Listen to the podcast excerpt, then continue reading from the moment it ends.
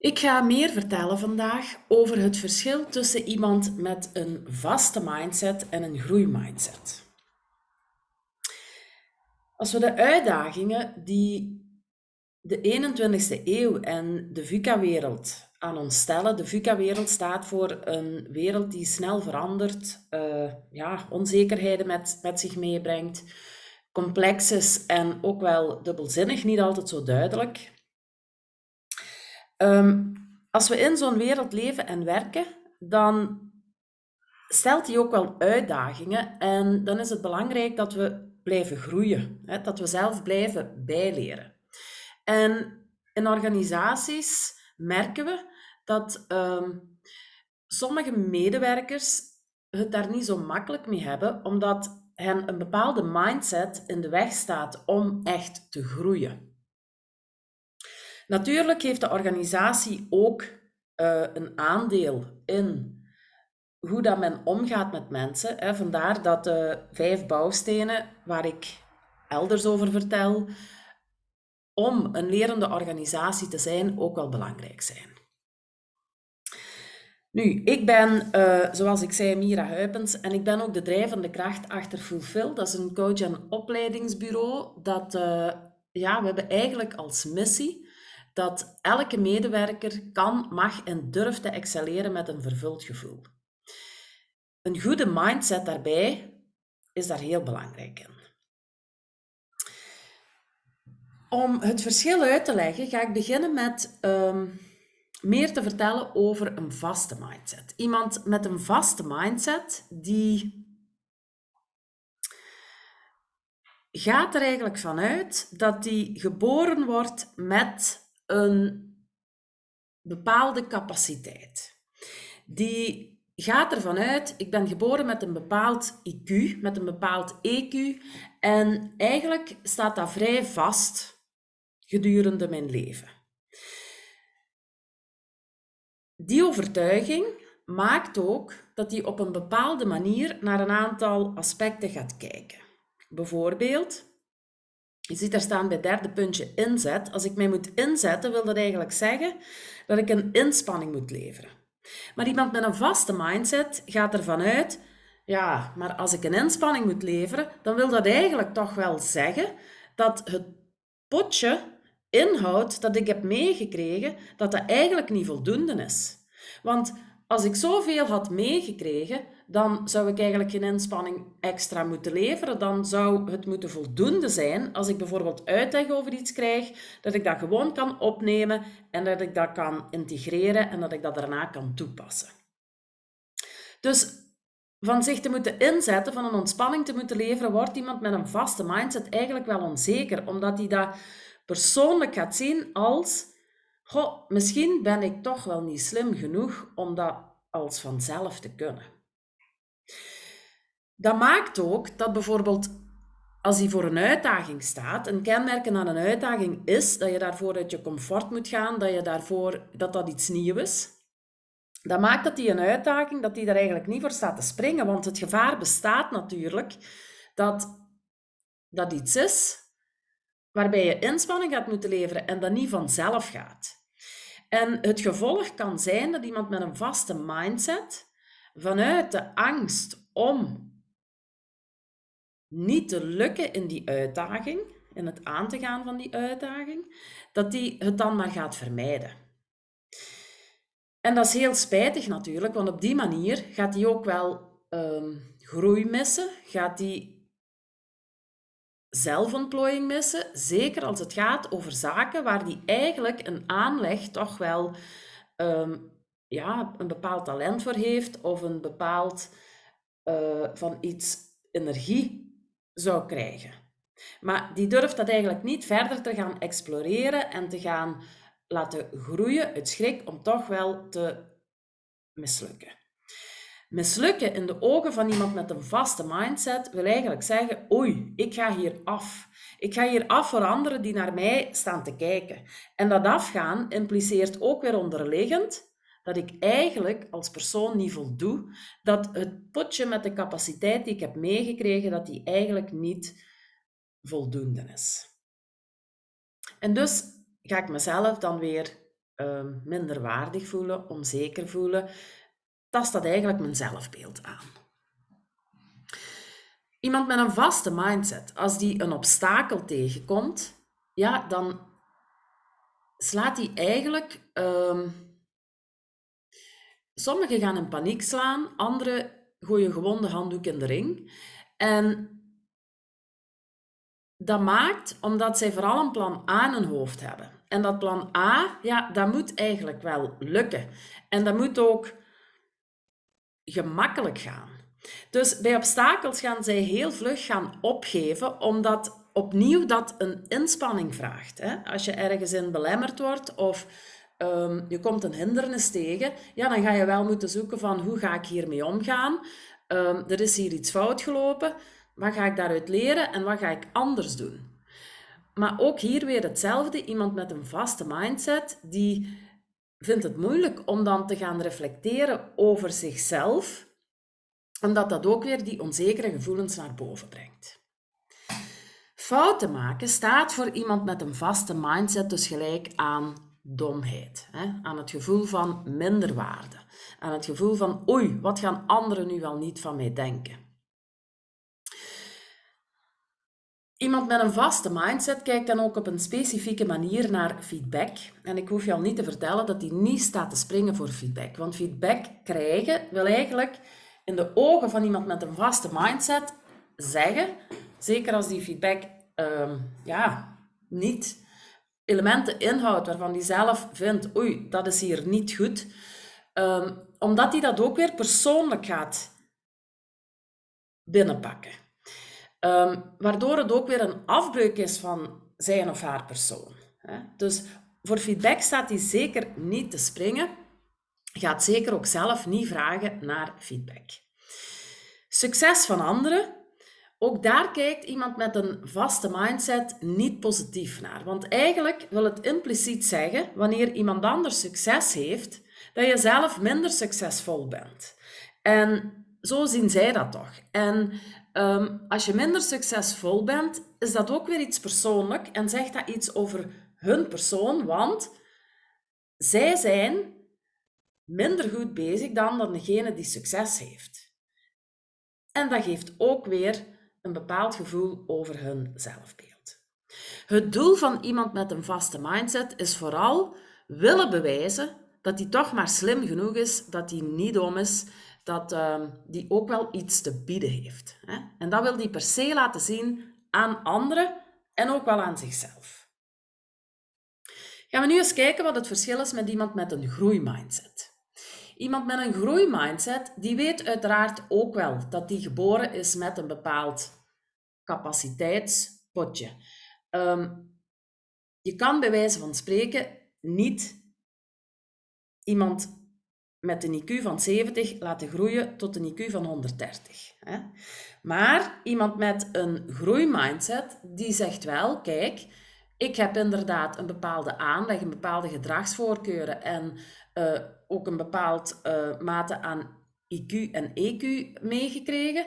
Maar ik ben ervan overtuigd dat daar een marge op zit. En als ik daar niks mee doe, ja, dat daar eigenlijk ook niet veel mee gaat gebeuren. En als ik daar wel dingen mee doe, ben ik ervan overtuigd dat dat gaat groeien en dat dat voor mezelf de beste versie van mezelf laat zien. Dat dat wel mogelijk is. Als ik ga ontwikkelen, dat ik zelf in die mate kan gaan excelleren en dat ik mijn volle potentieel kan bereiken. Niet het potentieel van een ander, maar wel mijn potentieel. Zo kijkt iemand van een groeimindset. Eigenlijk zegt hij, ik ben geboren en ik heb een kommetje deeg meegekregen, maar dat deeg, dat kan ik wel laten rijzen. En als ik niks doe met dat deeg, als ik dat niet onderhoud, dan gaat dat eigenlijk uitdrogen en verschrompelen. Zo kijkt iemand van een groeimindset naar de eigen capaciteit. Vooral het eigen potentieel is daarbij belangrijk. Dat wil zeggen dat hij op een heel andere manier naar dezelfde aspecten gaat kijken als dat iemand met een vaste mindset dat deed. Laten we nog eens kijken, beginnen met het derde punt, inzet, inspanning. Iemand met een groeimindset die weet, Ja, als ik mijzelf niet ga inspannen, dan gaat er ook wel niks gebeuren. Ik mag dan wel geboren zijn met bepaalde aanleg. Als ik daar niks mee ga doen, dan gaat die aanleg ook wel niet zomaar vanzelf gaan floreren. Inspanning is nodig, het hoort erbij. Inspanning is nodig om te groeien. Inspanning is nodig om mijn volle potentieel te bereiken. Die vindt dat eigenlijk maar normaal.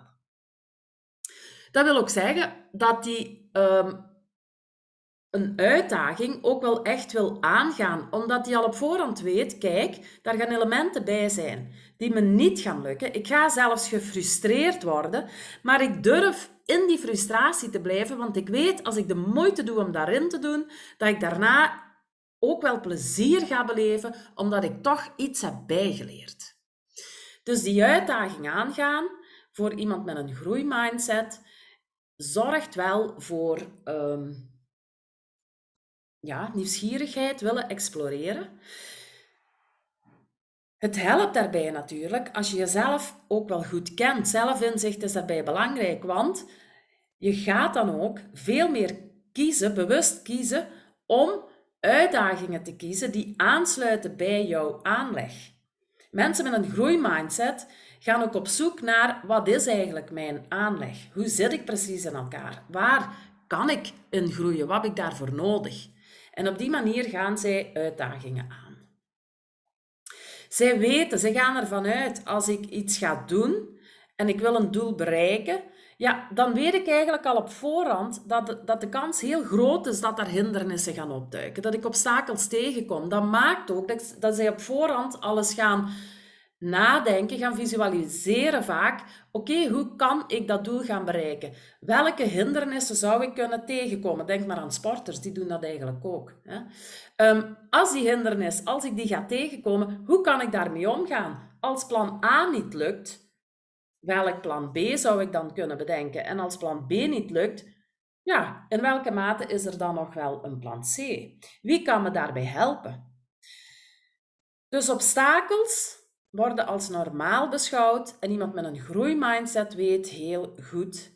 Het is belangrijk dat ik daarbij volhoud, want de volhouder wint, bij wijze van spreken.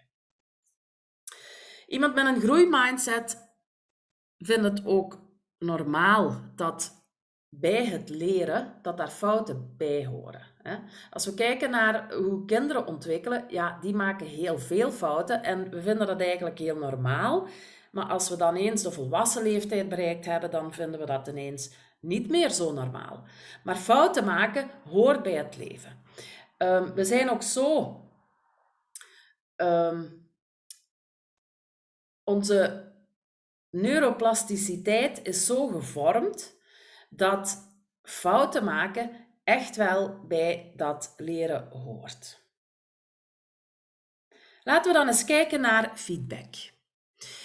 Iemand met een groeimindset die staat eigenlijk wel open voor feedback. Het is misschien niet zo dat die staat te springen altijd om van iedereen zomaar feedback te krijgen, maar die gaat wel goed om met feedback in die zin dat die daar genuanceerd naar kijkt. Die staat open voor feedback en die gaat goed afwegen, oké, ik ga die feedback helemaal laten binnenkomen en ik ga daar niet op dat moment rechtstreeks op reageren. Ik laat de feedback binnenkomen en ik ga dat daarna wel analyseren. Ik ga kijken, oké, wat vind ik daar terecht van en waar kan ik iets mee?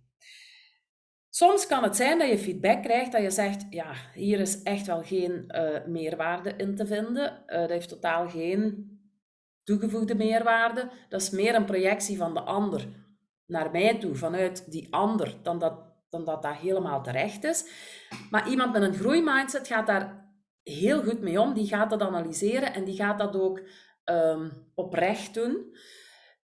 Die gaat ook nagaan, zijn er elementen die ik verschillende keren hoor terugkomen in feedback? Want misschien zie ik het de eerste keer nog niet en denk ik de eerste keer, dat is hier precies onterecht in mijn ogen. Maar als het iets is wat dan meerdere keren terugkomt, ja, dan is het misschien toch wel een blinde vlek van mezelf. Dus iemand met een groeimindset kijkt eigenlijk op een heel reflectieve manier naar het ontvangen van feedback. En meer nog, iemand met een groeimindset die ziet ook wel in dat die kan leren van feedback en die staat open om er ook zelf naar te vragen ook. Succes van anderen. Iemand met een groeimindset, die vindt het eigenlijk wel fijn dat die omringd is door succesvolle mensen. En die gaat zich niet zozeer vergelijken met anderen, in de zin van, zijn die nu beter of slechter dan mij? Die kijkt vooral, die neemt vooral zichzelf als referentiepunt. Die kijkt vooral naar, wat ik daar straks al zei, hè, wat is mijn aanleg? Waar liggen mijn talenten? Waar liggen mijn gedragsvoorkeuren? Waar ben ik al in ontwikkeld? Wat zijn mijn competenties? Wat doe ik graag? Wat is mijn stijl? Wat is mijn potentieel? En als ik ga leren, dan wil ik dat doen op een imitatieve manier. Dat wil zeggen dat ik ook heel goed ga kijken naar wat anderen doen en dat ik zaken daarvan ga overnemen, maar niet zomaar klakkeloos, omdat ik hetzelfde wil zijn als die ander, maar wel als ik zie, dat is een element dat eigenlijk ook wel bij mij past en dat zou ik kunnen integreren in mijn stijl en in mijn manier van zijn en dat zou mij daarbij wel beter maken. Zo gaat hij eigenlijk zaken van anderen gaan overnemen om zelf te kunnen groeien. Dus die kijkt eigenlijk naar het succes van anderen in de zin van, ik ga op die manier imitatief kunnen leren en ik kan van anderen eigenlijk zaken gaan, door hen te observeren, gaan overnemen die me helpen om te groeien. Zij kijken naar anderen vanuit, ik wil heel graag geïnspireerd worden. Zij vragen in werkomgevingen vaak om deel uit te maken van teams waar in hun ogen mensen werken die succes ervaren. Het doel van iemand met een groeimindset is niet zozeer laten zien wat ze kunnen, helemaal niet. Het is vooral voor zichzelf laten zien van, ik ben hier echt aan het bijleren. Heel benieuwd naar wat jouw mindset was en de bedoeling is eigenlijk dat je dat al op voorhand eens voor jezelf had ingevuld door de test te doen. Als je dat nog niet hebt gedaan, dan zou ik aanraden van die test zeker ook nog te doen.